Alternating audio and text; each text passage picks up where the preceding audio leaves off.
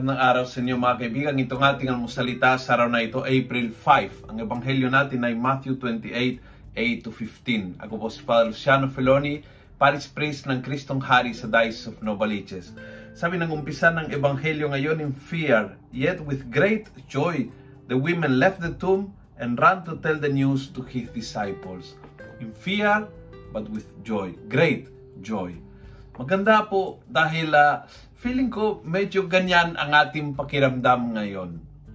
Uh, may takot, may pangamba, may hindi maayos sa ating damdamin. Andiyan po yung, yung takot sa COVID nineteen. Andiyan po yung takot na marami sa kanilang hanabuhay. Andiyan po yung pangamba sa uncertainty, kung ano mangyari, kung kailan matatapos ito. Andiyan po yung fear, andiyan po yung, yung, yung takot at pangamba. Pero andyan din yung malaking kagalakan ng pagkabuhay.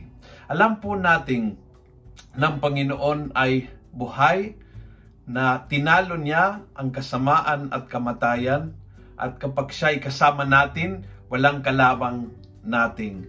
Alam po natin ito, but yung damdamin ng fear andyan pa rin. Halo po yung dalawa. So don't, uh, don't be ashamed na ganyan ang nararamdaman. Huwag mong uh, mahiya na kahit may galak ng pagkabuhay, may takot pa rin sa panahon ng pandemyang ito. Ganyan din po sila, but ganun pa man tumagbo para may hatid ng mabuting balita. And in that, running with mixed feelings na encounter ang Panginoon along the way.